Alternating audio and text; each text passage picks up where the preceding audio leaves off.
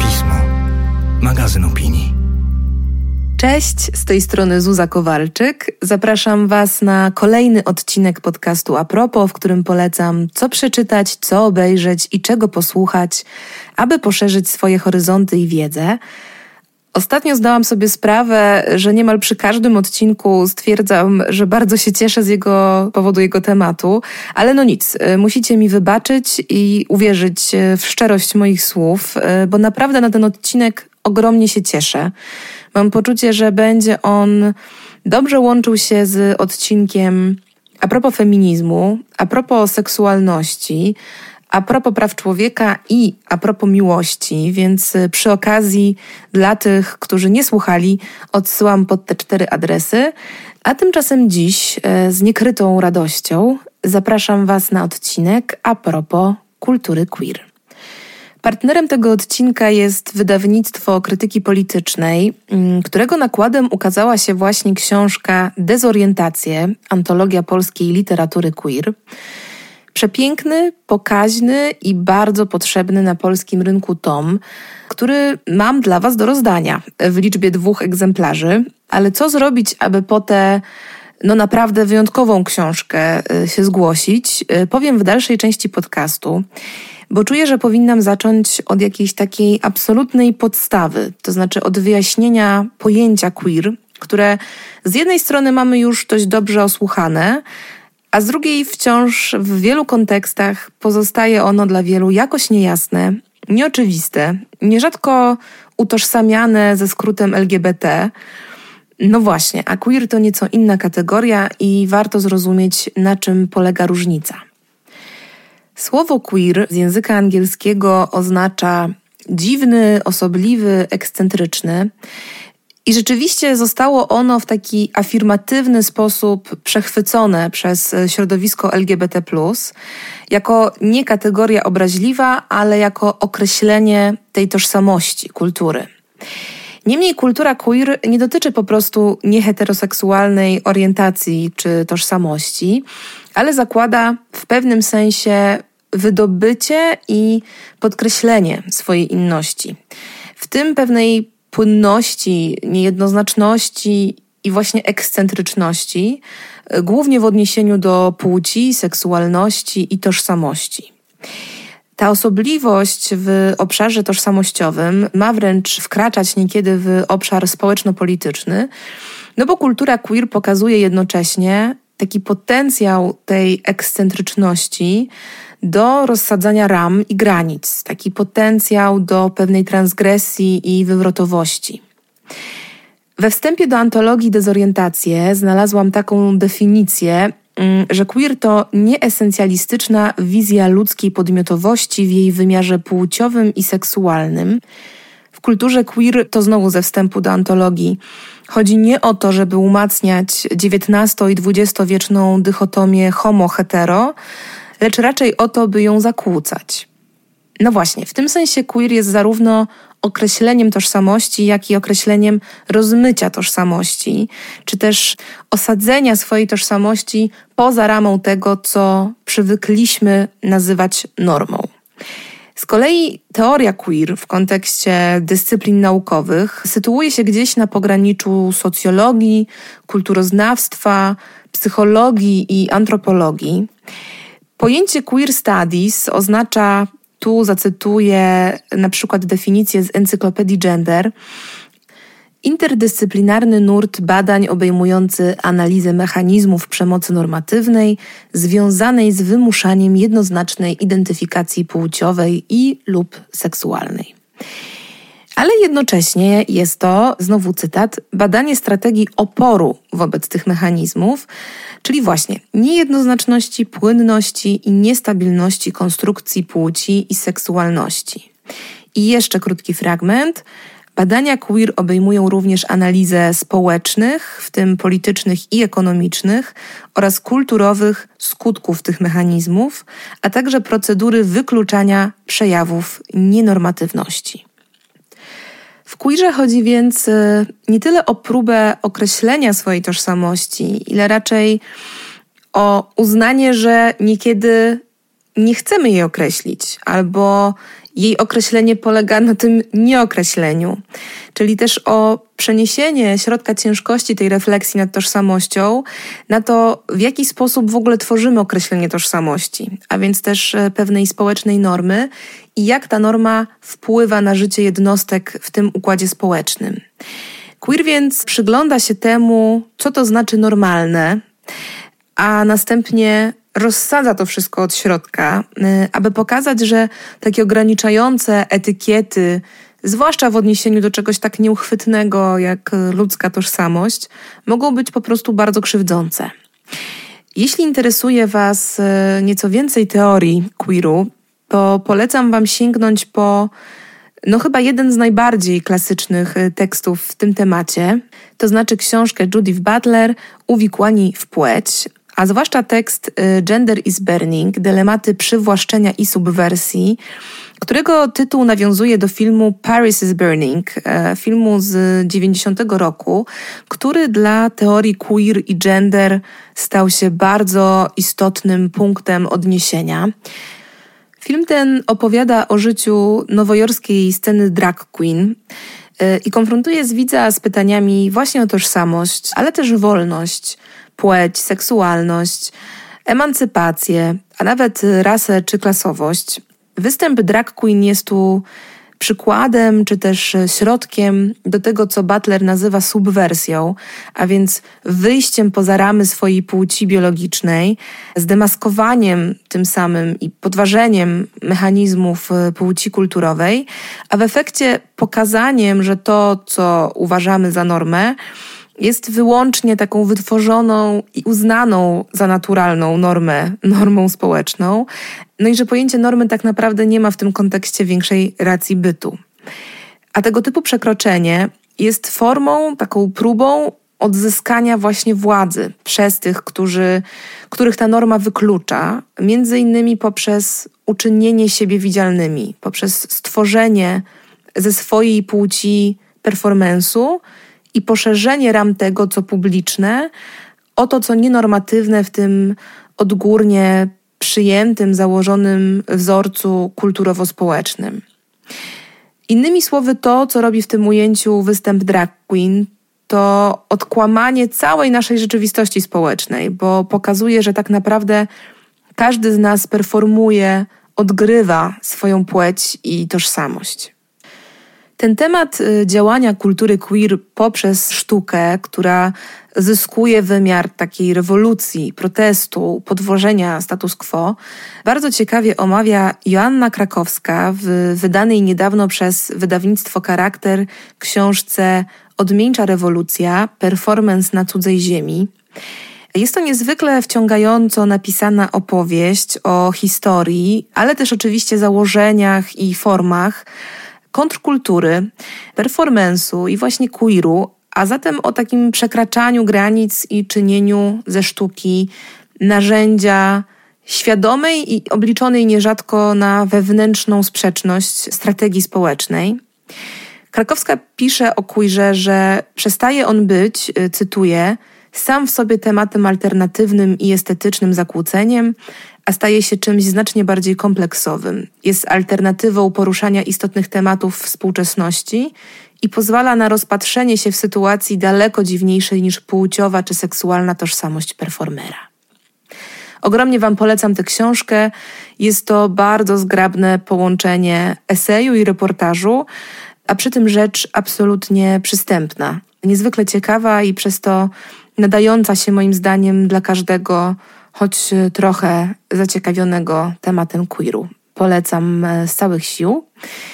A o tym performowaniu siebie, swojej tożsamości i płci e, opowiada też bohaterka filmu dokumentalnego Ewa nie chce spać, który możecie zobaczyć na platformie VOD Millennium Dogs Against Gravity. Jest to wyjątkowo intymna opowieść młodej dziewczyny, Ewy Kole, o jej życiu, które w pewnym sensie staje się dla niej swego rodzaju projektem artystycznym, spektaklem, toczonym przed innymi, między innymi w internecie, ale mam wrażenie, że też przed samą sobą. Jest to również przykład opowieści właśnie o tym rozmywaniu granic, o wyłamywaniu się z ciasnych ram tak zwanej normy, o szukaniu siebie, ale z wyzbyciem się potrzeby dookreślania siebie, swojej płci i tożsamości. I myślę, że bohaterce tego filmu spodobałaby się też książka, którą chcę Wam polecić e, w tym kontekście. E, po pierwsze, dlatego, że jest to po prostu książka warta uwagi, ale po drugie też dlatego, że mam poczucie, że dobrze poszerza ona ramę określenia kultura queer, bo można odnieść wrażenie, że queer odnosi się wyłącznie do upłynniania kategorii płci. A tymczasem pojęcie to dotyczy w takim szerokim ujęciu też po prostu przekraczania ram, jakie kultura przypisała danej płci. I w tym kontekście kontekst feministyczny również jest tu istotny i zależy mi na tym, aby wybrzmiał. A ponieważ nagrałam już oddzielny odcinek o tym, co czytać i oglądać a propos feminizmu, to tu polecę coś, co tam się nie pojawiło, czyli książkę Audre Lorde, siostra outsiderka, eseje i przemówienia. Zbiór tekstów y, bardzo znanej amerykańskiej poetki i aktywistki, które w tym sensie wydają mi się bliskie tej queerowej wywrotowości, e, że Lord zwraca uwagę na to, jak te wszystkie rozmaite konteksty współczesnych wykluczeń, opierających się na dyskryminowaniu ze względu na płeć, rasę, orientację czy klasę społeczną, mają szansę stać się narzędziem zupełnie odwrotnej, emancypującej siły, która miałaby potencjał wywrócenia tego porządku społecznego i tej kategorii normatywności. Myślę, że lektura tej książki w kontekście queeru może być bardzo ciekawym i otwierającym głowę doświadczeniem. E, w tym sensie, że poszerza ona nieco kontekst i zakres tej zmiany, która może się dokonać. Ale aby y, ta zmiana mogła się dokonać w pełni, to potrzebujemy też opisywać te zmiany między innymi poprzez naukę.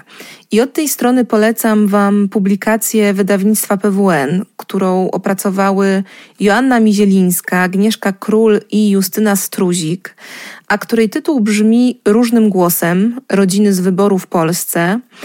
Jest to publikacja wydana w 2017 roku, która opiera się na wywiadach przeprowadzonych z ponad 150 osobami, które żyją w Polsce w związkach jednopłciowych oraz z ich rodzinami. I to, co przede wszystkim robi według mnie ta publikacja, to jest właśnie takie bardzo potrzebne poszerzenie konkretnej ramy, jaką jest w tym przypadku kategoria rodziny. Jest to bardzo wielostronne i socjologiczne studium funkcjonowania e, tych tak zwanych rodzin z wyboru, od tożsamości ich członków, przez ich wyobrażenie o tym, jak są odbierani przez innych, po relacje i problemy, z jakimi się stykają, zwłaszcza wychowując e, dzieci w związkach nieheteroseksualnych. Bardzo potrzebne opracowanie, które od tej naukowej właśnie socjologiczno-antropologicznej strony przybliża trochę taką perspektywę codziennego życia w Polsce z perspektywy osób LGBTQ. Bardzo mocno polecam. I przy okazji, jeśli ciekawi Was ten wątek rodzinny w odniesieniu do queeru, to polecam tym z Was, którzy czują się swobodnie w czytaniu po angielsku, książkę Joe Becker, amerykańskiej dziennikarki, reporterki New York Timesa i trzykrotnej laureatki Pulitzera zatytułowaną Forcing the Spring Inside the Fight for Marriage Equality, która opowiada o no, skomplikowanej i trudnej e, walce prawnej o równość małżeńską w Stanach Zjednoczonych, e, w stanie Kalifornia. Jest to tak naprawdę w związku z tym opowieść o walce o prawa obywatelskie, e, walce środowisk aktywistycznych. Opowieść, która tak naprawdę jest trzymającym w napięciu thrillerem prawniczo-politycznym, ale ostatecznie no, napawa nadzieją na to, że zmiana w zakresie prawa i równości jest możliwa. Choć oczywiście są miejsca na świecie, gdzie ta zmiana prawna jest niezbędna na dużo bardziej, e, że tak powiem, podstawowym poziomie koniecznie obejrzyjcie na VOD Docsów albo na HBO rewelacyjny film dokumentalny Witamy w Czeczenii w reżyserii Davida Fransa. Rewelacyjny i wstrząsający film, który opowiada o współczesnej Czeczenii pod rządami Ramzana Kadyrowa, w której tak, dziś, w XXI wieku odbywają się czystki środowiska LGBTQ. Czystki polegające na takich metodach jak e, więzienie, tortury, a nawet egzekucje. Dokument opowiada o próbie ucieczki prześladowanych Czeczenów, w której pomagają im rosyjscy aktywiści. Co ciekawe, w tym filmie po raz pierwszy użyto w dokumencie technologii VFX, która sprawia, że twarze bohaterów zostały zmienione na twarze aktorów, tak by ochronić ich tożsamość. No jest to absolutny must see. Porażający, bardzo ważny film, który pokazuje, do czego może prowadzić wykluczenie i dyskryminacja. Gdy się ogląda takie filmy jak ten, to naprawdę nagle dużo łatwiej zrozumieć, jeśli nie jest się oczywiście osobą, której dyskryminacja na tym tle dotyczy. Wszystkie te obawy, jakie towarzyszą osobom LGBTQ, w tak zwanym coming outie. Dla mnie to opowieści związane ze stanięciem przed światem w prawdzie na temat swojej tożsamości, Zwłaszcza wtedy, gdy ta odpowiedź na pytanie, kim jestem, nie mieści się w tych arbitralnie akceptowanych, na przykład przez daną władzę czy społeczeństwo, ramach. Są dowodem jakiejś zupełnie niebywałej odwagi i zasługują na największy szacunek. I w tym kontekście tej odwagi do życia po swojemu, polecam Wam książkę Remigiusza Ryzińskiego zatytułowaną Dziwniejsza historia. Jest to w pewnym sensie uzupełniona historia o ten aspekt queerowy. Reportaż o strachu przed wyjściem z szafy, gdy wokół dominuje homofobia, antysemityzm i inne formy wykluczenia. Reziński pokazuje nam zapiski wspomnień o historii codziennego życia, e, którego w tym queerowym wymiarze historia zwyczajnie nie uczy, zakłamując tym samym rzeczywistość. E, jest to bardzo poruszająca książka, która oddaje głos i przestrzeń tym, których e, ze sceny historii konsekwentnie przez lata spychano. Napisana także chwyta za gardło. Polecam zresztą e, w komplecie z drugą książką Ryzińskiego, czyli Moje życie jest moje, którą polecałam Wam w odcinku Jak się zdaje a propos seksualności. No nic, czytajcie Ryzińskiego, bo warto. Podobnie jak Wojciecha Szota, książkę Panna doktor Sadowska z serii reporterskiej Dowodów na istnienie. Wstrząsająca opowieść z okresu międzywojennego o tym, jak się niszczy człowieka, ale też jak w odpowiedzi na te próby wykluczenia i zdehumanizowania można działać z siłą, odwagą e, w tej przestrzeni społeczno-politycznej. E, I dla mnie to jest właśnie obok tego przerażenia bardzo wzmacniająca w gruncie rzeczy lektura. Opowieść o niezwykłej kobiecie, Zofii Sadowskiej, która stała się przedmiotem nagonki, wokół której wybuchł wielki skandal związany z jej orientacją seksualną. Skandal oczywiście podsycany przez ówczesne media i salony.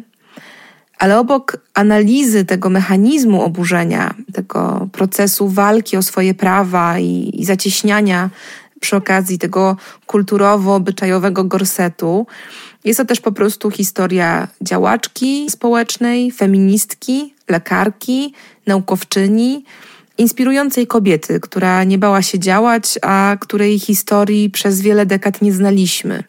Polecam, zwłaszcza, że ta książka naprawdę dość mocno budzi refleksję wokół tego, że chciałoby się czytać takie historie jak ta z poczuciem, że dziś podobna historia nie miałaby szansy się powtórzyć. Tymczasem niestety, no, poszerzanie świadomości i rozbijanie tych skostniałych ram wokół narracji o LGBTQ jest wciąż bardzo potrzebną pracą.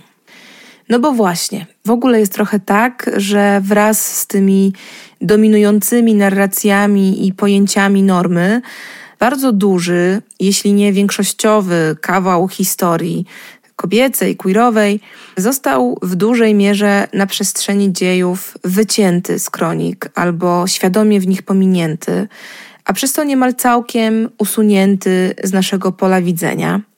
I dlatego tak ważne są takie projekty, które widzialność tej queerowej części kultury starają się nam przywrócić, uzupełnić. I dokładnie takie zadanie wypełniają po pierwsze różne ciekawe podcasty.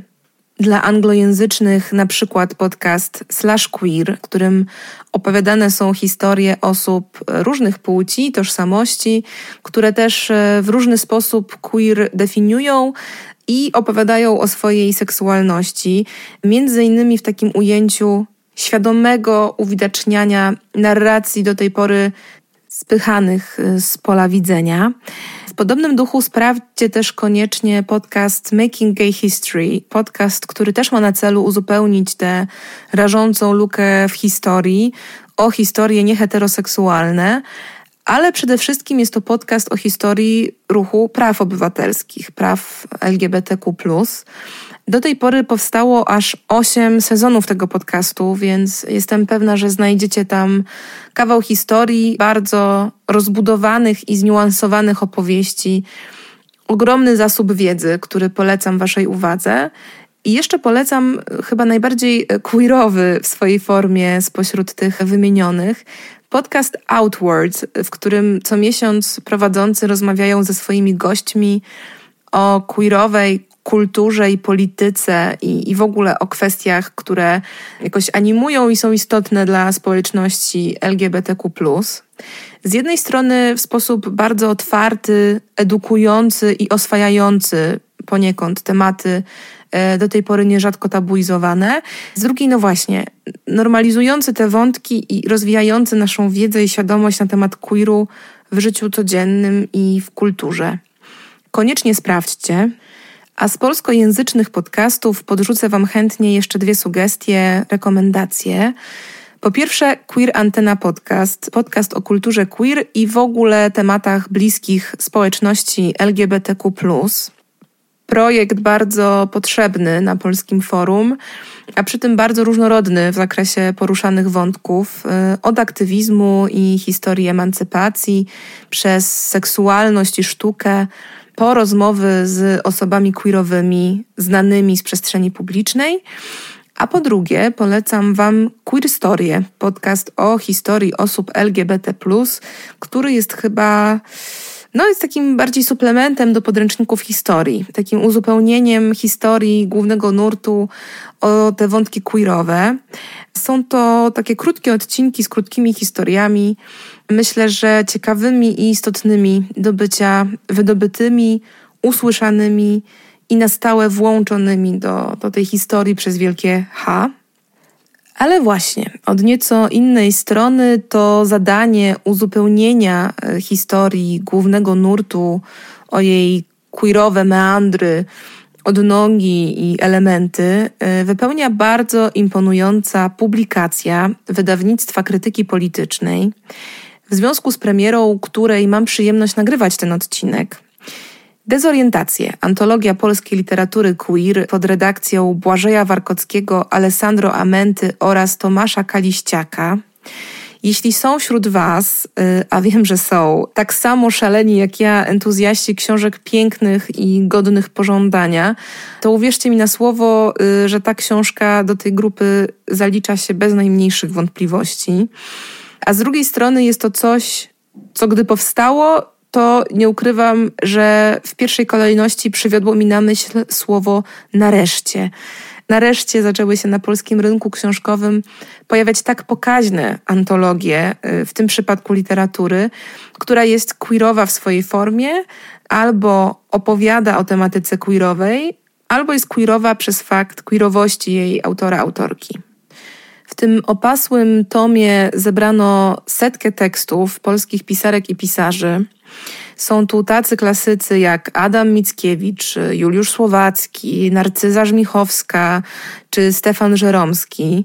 Ale są też choćby Gombrowicz, Witkacy, Janion, wszelkiej maści poeci i poetki. Białoszewski, Różewicz, no ale też Denel, Masłowska, Witkowski, Hutnik. E, no mogę tak wymieniać długo.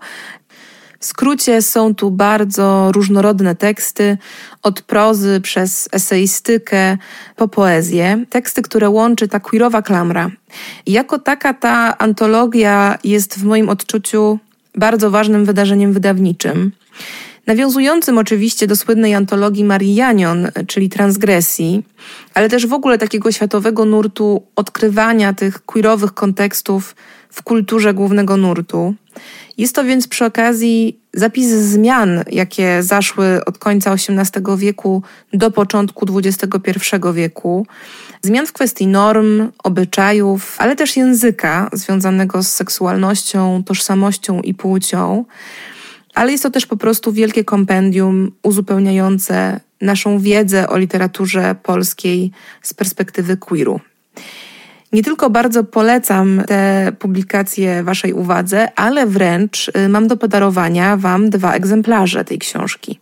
Powędrują one do dwóch autorek, autorów y, najciekawszych odpowiedzi na pytanie, Jaka książka dotycząca kultury, tematyki queeru zrobiła na Was największe wrażenie i dlaczego akurat ta?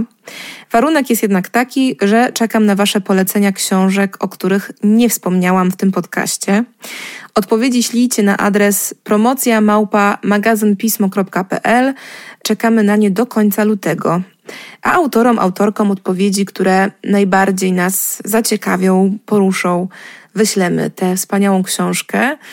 A skoro o uzupełnieniu historii, o konteksty queerowe za pośrednictwem literatury mowa, to chcę Wam polecić na koniec jeszcze dwie książki, które wpisują się w nurt odkrywania biografii LGBTQ wśród ludzi kultury, a raczej uzupełniania historii o tę biografię, często pomijane lub usuwane lub cenzurowane właśnie z tego queerowego aspektu. Pierwsza z nich to książka z amerykańskiej serii Czarnego, e, zatytułowana Trans Wyznania anarchistki, która zdradziła punk rocka. Książka autorstwa Laury Jane Grace oraz Dana Ozziego, czyli wokalistki i gitarzystki punk rockowego zespołu Against Me oraz pisarza i dziennikarza. Jest to bardzo mocna, osobista opowieść Grace o tym, jak przebiegała jej droga do akceptacji swojej seksualności i tożsamości, o tym, ile musiała poświęcić, aby wyjść z szafy i stanąć w prawdzie na swój temat. Przede wszystkim przed sobą. O tym, jak odkrywała siebie i jak na tle pankrokowego świata rozwijała swoją wrażliwość i swoje zrozumienie dla samej siebie. Jest to więc y, też opowieść o sztuce, o buncie, o wrażliwości, o brutalnym świecie, ale też akceptacji, odrzuceniu i wreszcie aktywizmie i odzyskiwaniu siebie. Bardzo szczera, y, dla niektórych w Stanach zwłaszcza ikoniczna, jeśli idzie o temat transpłciowości. Bardzo mocno Wam ją polecam. A druga książka to Homobiografie Krzysztofa Tomasika. Książka, która odkrywa nieznane oblicze znanych ludzi kultury, literatury, nieznane, bo właśnie queerowe. Książka pierwszy raz wydana w 2008 roku, kiedy to, jak możecie się spodziewać, była dość sporą, kontrowersyjną bombą. E, dziś jest dostępna w reedycji uzupełnionej. Dla mnie jest to taka książka wyjątkowo ważna, jeśli idzie właśnie o te prace nad odkopywaniem tych tożsamości, które schowały się z biegiem historii pod ciężarem tabu, ale też ważna w kwestii przełamywania tego tabu w Polsce. A do tego bardzo ciekawa i ciekawie napisana, odkłamująca biografię, no i w efekcie poszerzająca świadomość wokół, ale też ważna w kwestii przełamywania tego tabu w Polsce. A do tego bardzo ciekawa i ciekawie napisana odkłamująca biografię, no i w efekcie poszerzająca świadomość wokół zróżnicowania tożsamości i seksualności w świecie, czyli robiąca coś, co jest nam poniekąd niezbędne, e, żeby zrozumieć queer i aby pracować nad tym, żeby każdy czuł się w tej naszej no powiedzmy, wspólnocie dobrze i bezpiecznie. Książka obok wydanych właśnie dezorientacji, moim zdaniem, e, jedna z ważniejszych dla przełamywania mitu o heteronormie. Bardzo Wam ją polecam. Czekam na Wasze odpowiedzi mailowe w związku z egzemplarzami antologii polskiej literatury queer, które mam do rozdania. Zachęcam Was do czytania, słuchania i oglądania wszystkiego, co kulturę queer przybliża i opowiada. Zachęcam też do słuchania innych odcinków a propos, które wokół tych tematów pośrednio również niejednokrotnie krążyły. Dziękuję wydawnictwu Krytyki Politycznej i dziękuję Wam, że wysłuchaliście ten odcinek do końca. I do usłyszenia.